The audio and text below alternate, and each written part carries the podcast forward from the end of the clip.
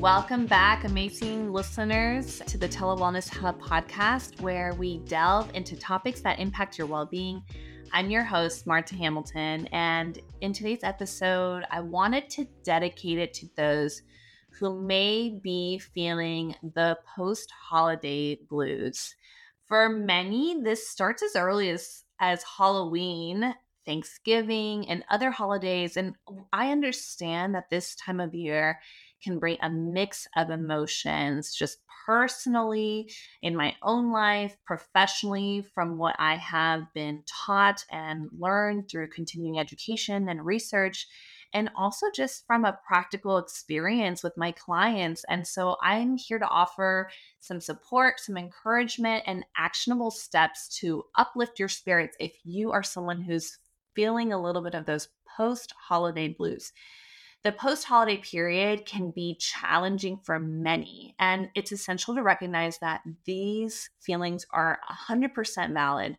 According to a study by Smith and colleagues published in 2018 in the Journal of Psychology, acknowledging and understanding our emotions about this is a crucial step in promoting mental well being. So let's start by asking three reflective questions. I'd like for you to think about what aspects of the holiday season brought me joy? How can I incorporate those elements into my daily life? So you can ask yourself this because you can realize that, you know, there's a lot of magic and a lot of joy and peace on earth during the holidays, a big focus on that. Even from a social media perspective, we see a lot of images and descriptions and just the idea of other people have joy, other people have peace. This is ways that I can do it. And we try to replicate it. And even with consumerism, there's this idea that we need to buy presents and gather and there's joy joy and peace on earth is a big part of the marketing and advertising in that so i think the holidays puts joy in our forefront but it's not limited to this holiday season so i'm going to really encourage and challenge all of you listeners to think how can i incorporate elements that brought me joy into my daily life. Maybe it was allowing yourself to get cozy, lighting candles, having a coffee. Maybe was more time together with family and friends. And maybe you can't do that physically, but we can be more intentional about calling calling loved ones writing letters you know in the holidays a lot of people send cards and review their year there's no reason we can't do that during other months of the year. Another question I'd like for you to ask that's helpful in reflecting is in what ways can I practice self compassion and acknowledge that it's okay to feel a range of emotions during this time? Again, in what ways can I practice self compassion and acknowledge that it's okay to feel a range of emotions during this time? And it may be that you need to allow yourself to jog it out, do something physical. A lot of people need a lot of somatic body movement, uh, whether it's jogging, kickboxing, yoga, sweating it out, taking a bath. And it's okay to have a range of emotions during this time to feel sadness, to feel grief, to feel loss, to feel excitement, to feel the adrenaline rush and then crash. How can you practice self compassion? Maybe there's journaling.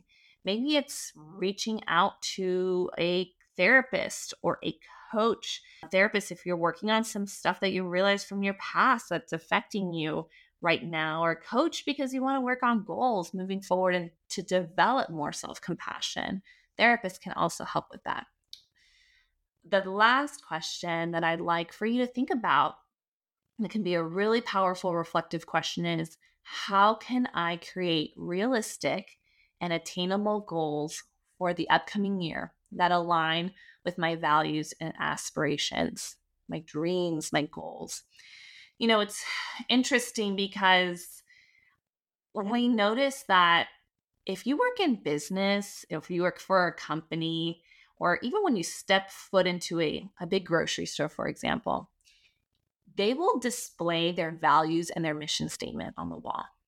If you are an employee, you probably have seen their mission and value statement somewhere. You know that you are being measured, your all of your work and productivity and, and performance is in relation to the values and mission statement of the company.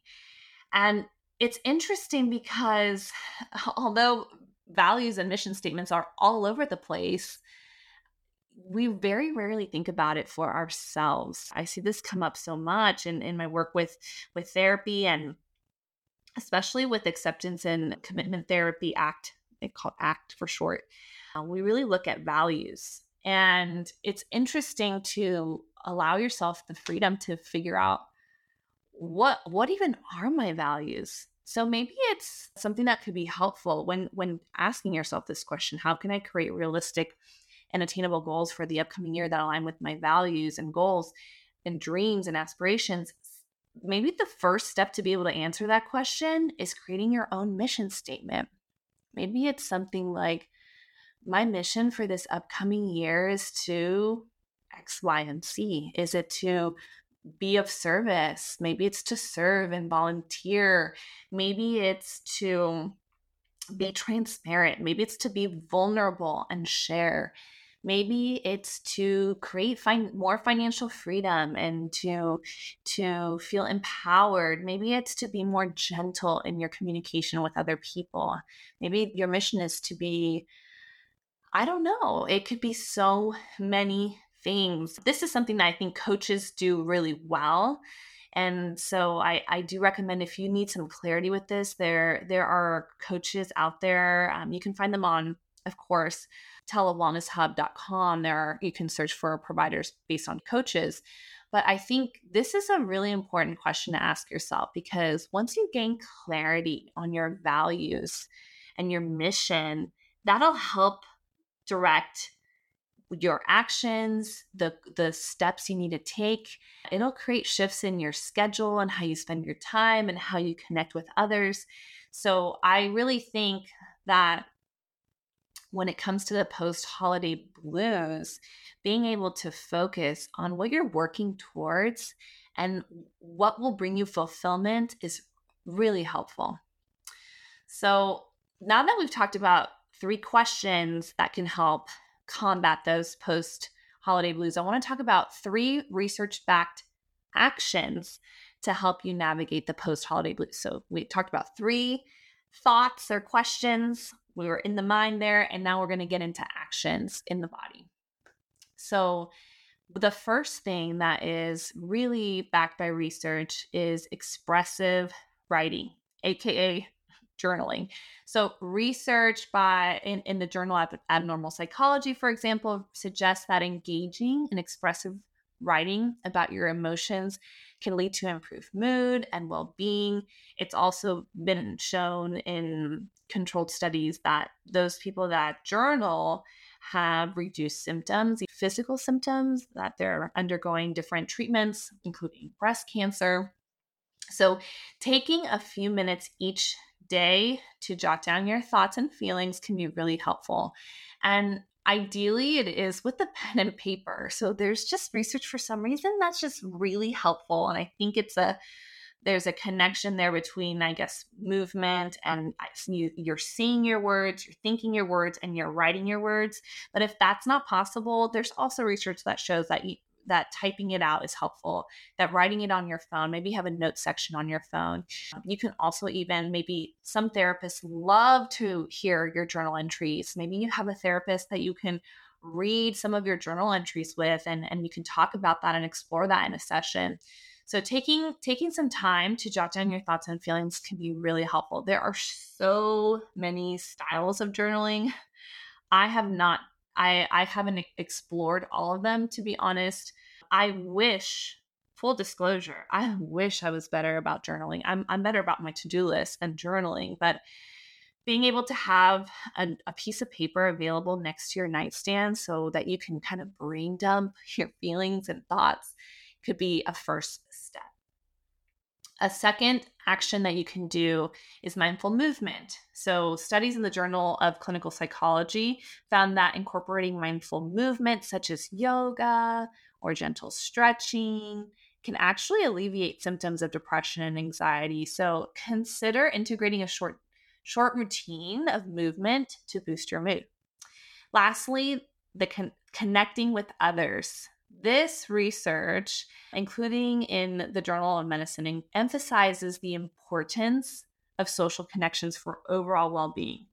So, there's so much research that social support systems are helpful in predicting the ability for people to have even reduced hospital stays, improved mood, and feelings of optimism and well being. So reach out to friends or family members, even if it's just for a brief chat or a FaceTime call or whatever virtual gathering you'd like to do.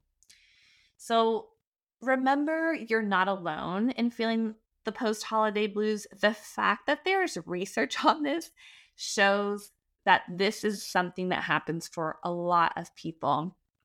And many people share similar experiences. So if this is you, it's okay to seek support.